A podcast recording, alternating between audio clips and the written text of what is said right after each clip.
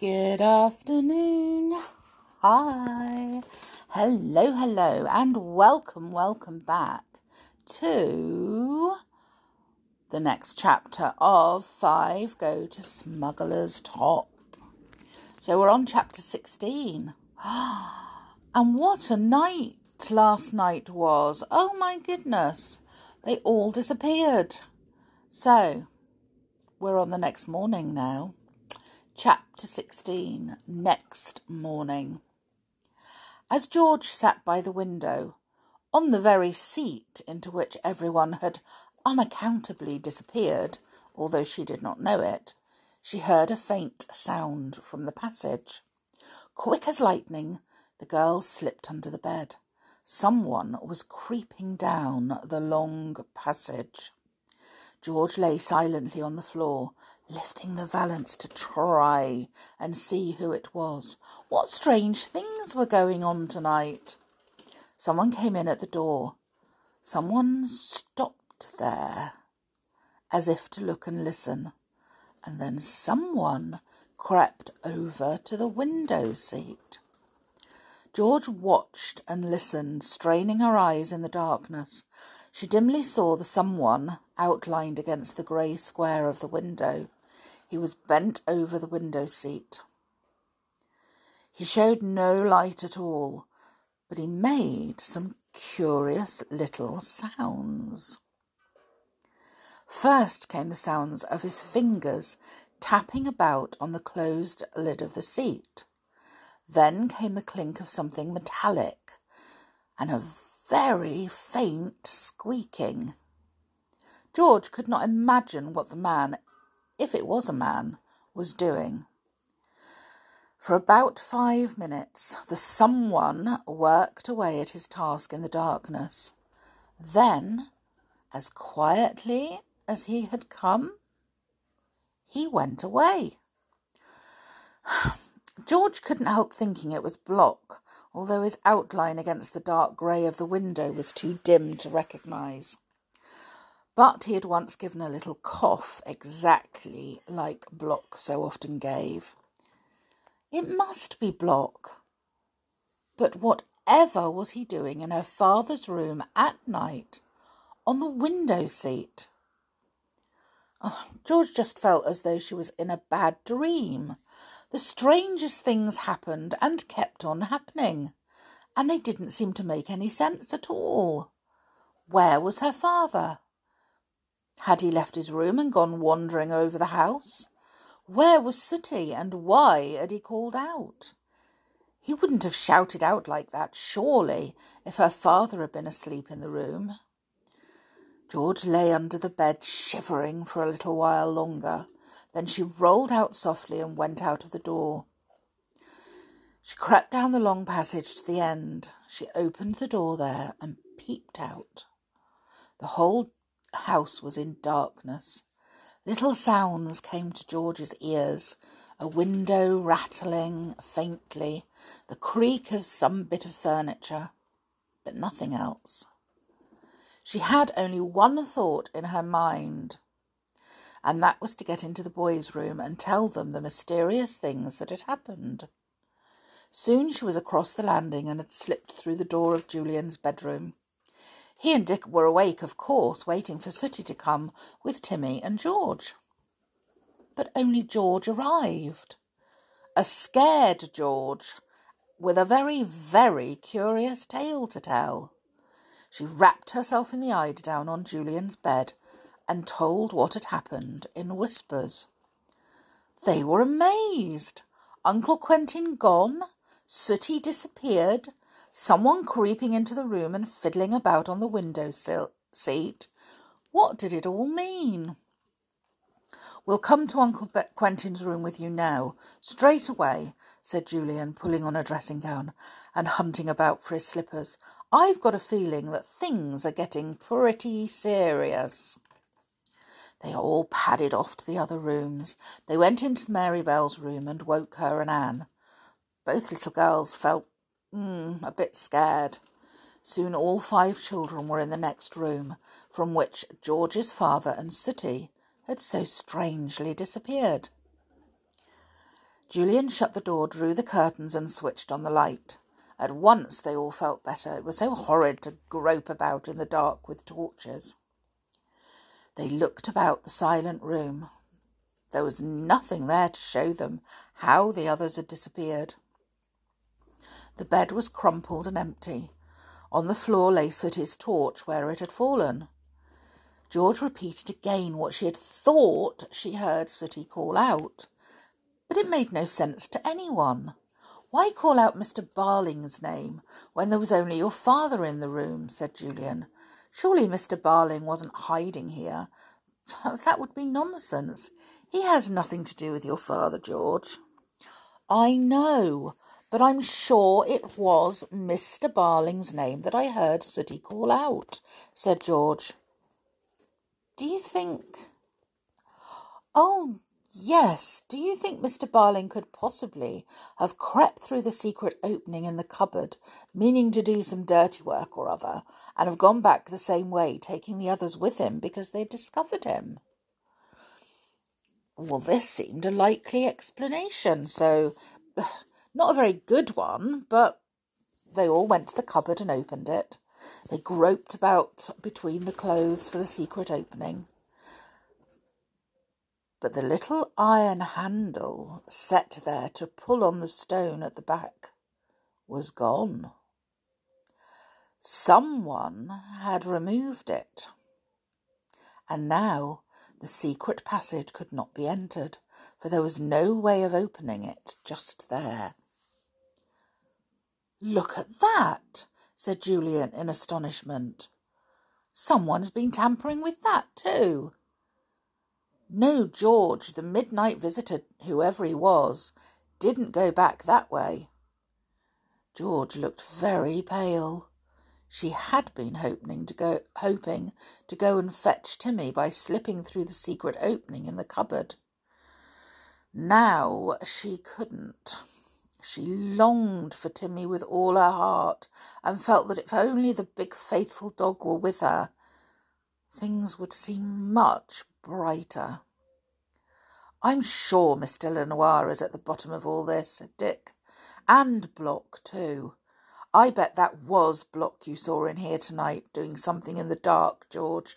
I bet he and Mr. Lenoir are hand in glove with each other over something. Well, then we can't possibly go and tell them what has happened, said Julian. If they are at the bottom of all these weird happenings, it would be foolish to go and tell them what we know. And we can't tell your mother, Marybelle, because she would naturally go to your father about it. It's a puzzle to know what to do. Anne began to cry. Marybelle, frightened and puzzled, at once began to sob too. George felt tears pricking the backs of her eyelids, but she blinked them away. George never cried. I want Sooty, wept Marybelle, who adored her cheeky, daring brother. Where's he gone? I'm sure he's in danger. I do want Sooty. We'll rescue him tomorrow, don't you worry, said Julian kindly. We can't do anything about it tonight, though. There's nobody at Smuggler's Top we can possibly get advice or help from as things are. I vote we go to bed, sleep on it, and make plans in the morning. By that time, Sooty and Uncle Quentin may have turned up again. If they haven't, Mr. Lenoir will have to be told by someone, and we'll see how he behaves.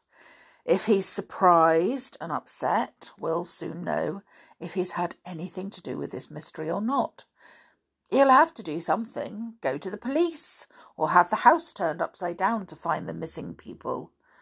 We'll soon see what happens. Everyone felt a little comforted after this long speech.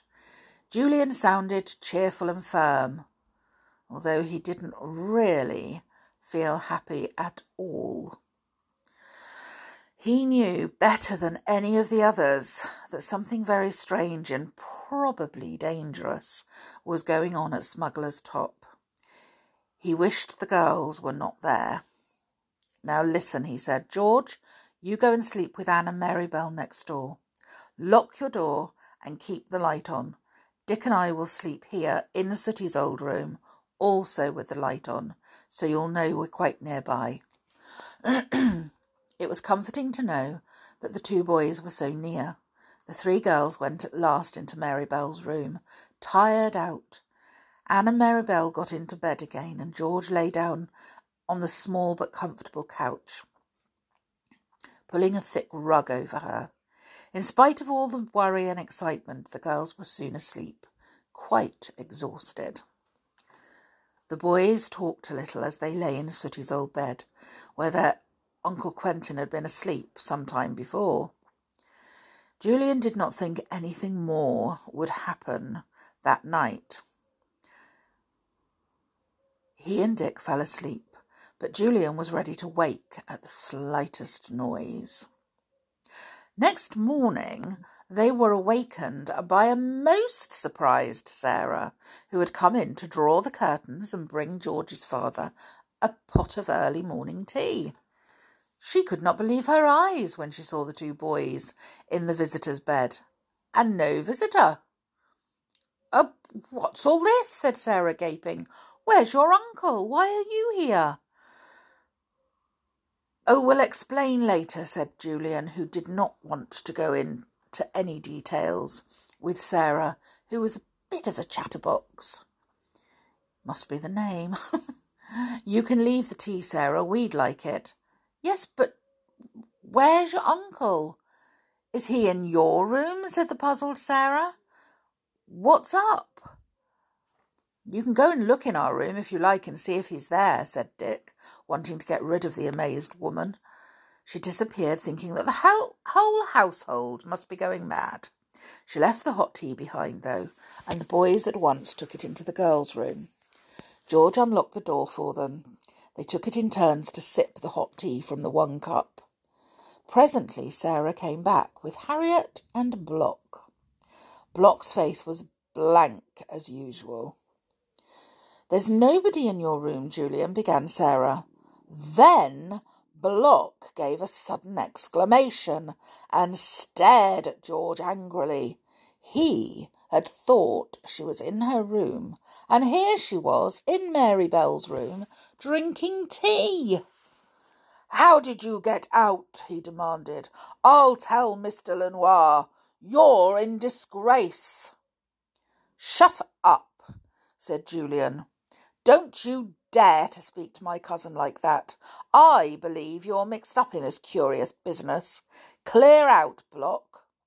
Whether Block heard or not, he gave no sign of going.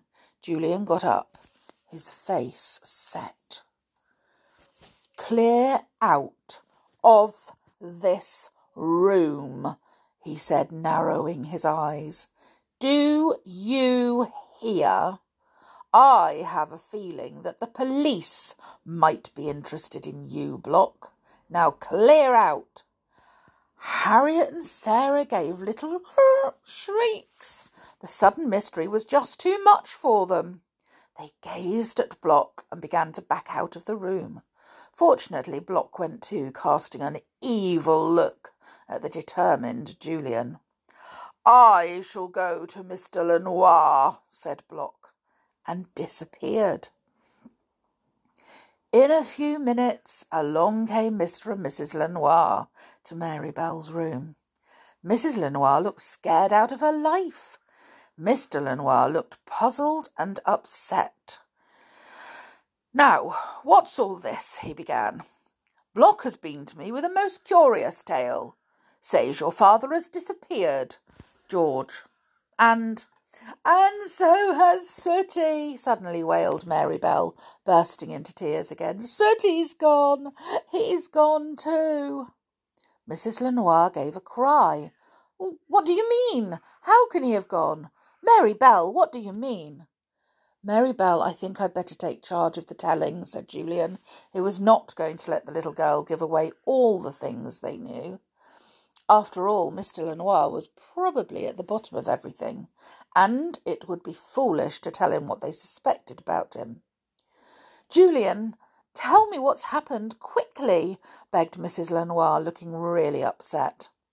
Uncle Quentin vanished from his bed last night, and Sooty has disappeared too, said Julian shortly. They may turn up, of course.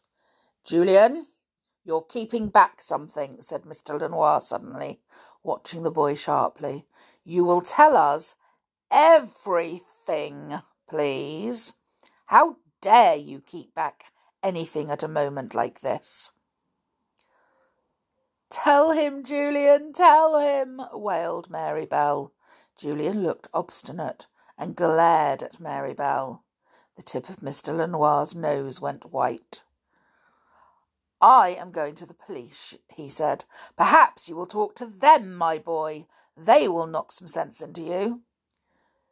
Julian was surprised. Why, I shouldn't have thought you would want to go to the police, he blurted out. You've got too many secrets to hide.